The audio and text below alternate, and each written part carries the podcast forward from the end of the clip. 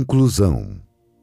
Estamos chegando ao fim deste livro e início de uma nova etapa. Meu profundo desejo é que ele tenha sido um instrumento de despertamento para cada área de sua vida.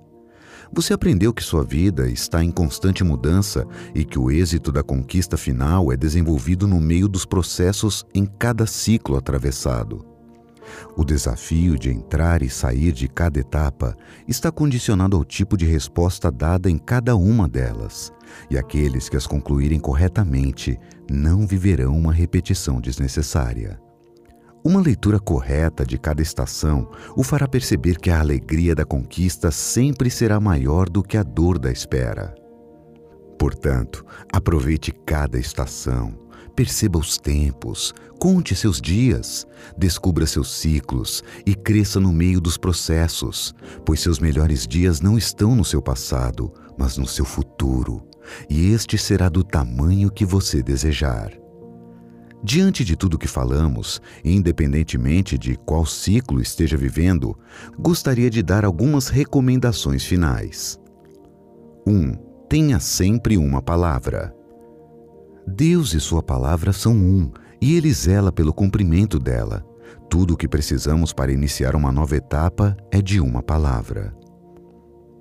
Pois, quando Deus fez a promessa a Abraão, visto que não tinha ninguém superior por quem jurar, jurou por si mesmo por isso, Deus, quando quis mostrar mais firmemente aos herdeiros da promessa a imutabilidade do seu propósito, se interpôs com juramento, para que, mediante duas coisas imutáveis, nas quais é impossível que Deus minta, forte alento tenhamos nós, que já corremos para o refúgio, a fim de lançar mão da esperança proposta.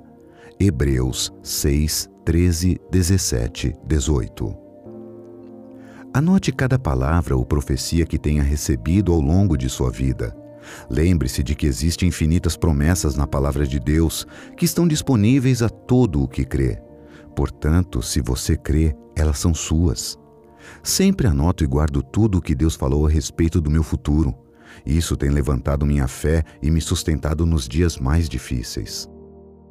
2. Observe os tempos e descubra seu ciclo. Agora que você já aprendeu a contar os seus dias, faça uma lista de cada área da sua vida e descubra em qual estação de cada uma você está.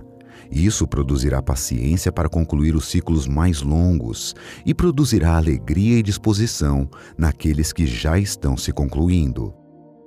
3. Não tome decisões precipitadas. Nunca tome decisões eternas para resolver problemas passageiros.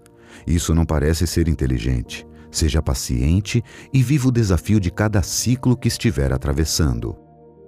4. Conclua uma etapa corretamente. Aqueles que não concluem vivem presos em um eterno fim, não conseguem começar nada novo. Mas aqueles que concluem corretamente recebem favor para iniciar outra etapa. Faça isso e o próprio Deus o colocará em um novo começo. 5. Encerre coisas que precisam ser encerradas. Este é o famoso difícil, mas necessário. Acredite, a chave para um futuro gracioso tem a ver com um passado resolvido. Seu coração já sabe o que precisa ser encerrado. Então, fique à vontade. 6. Não despreze o processo. Esta é a chave mais importante. Quem reconhece o processo não acelera o tempo. Deus usa o tempo do processo para nos aperfeiçoar. Portanto, Ele não está demorando, está apenas o aperfeiçoando. Aproveite e cresça no processo da etapa. 7. Tenha sempre uma imagem correta a respeito do seu futuro.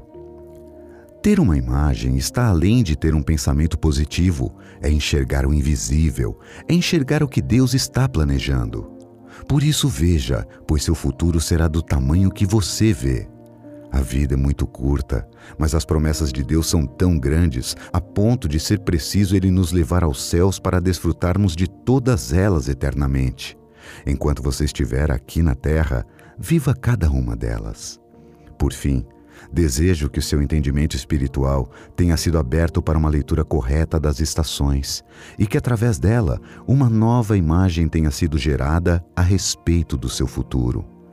Que seus olhos brilhem e sua boca se encha de riso e cânticos, a ponto de todos que estão à sua volta reconhecerem que grandes coisas Deus tem feito por você. Foi muito bom estarmos juntos nessa leitura. Espero reencontrá-lo em uma nova etapa da vida.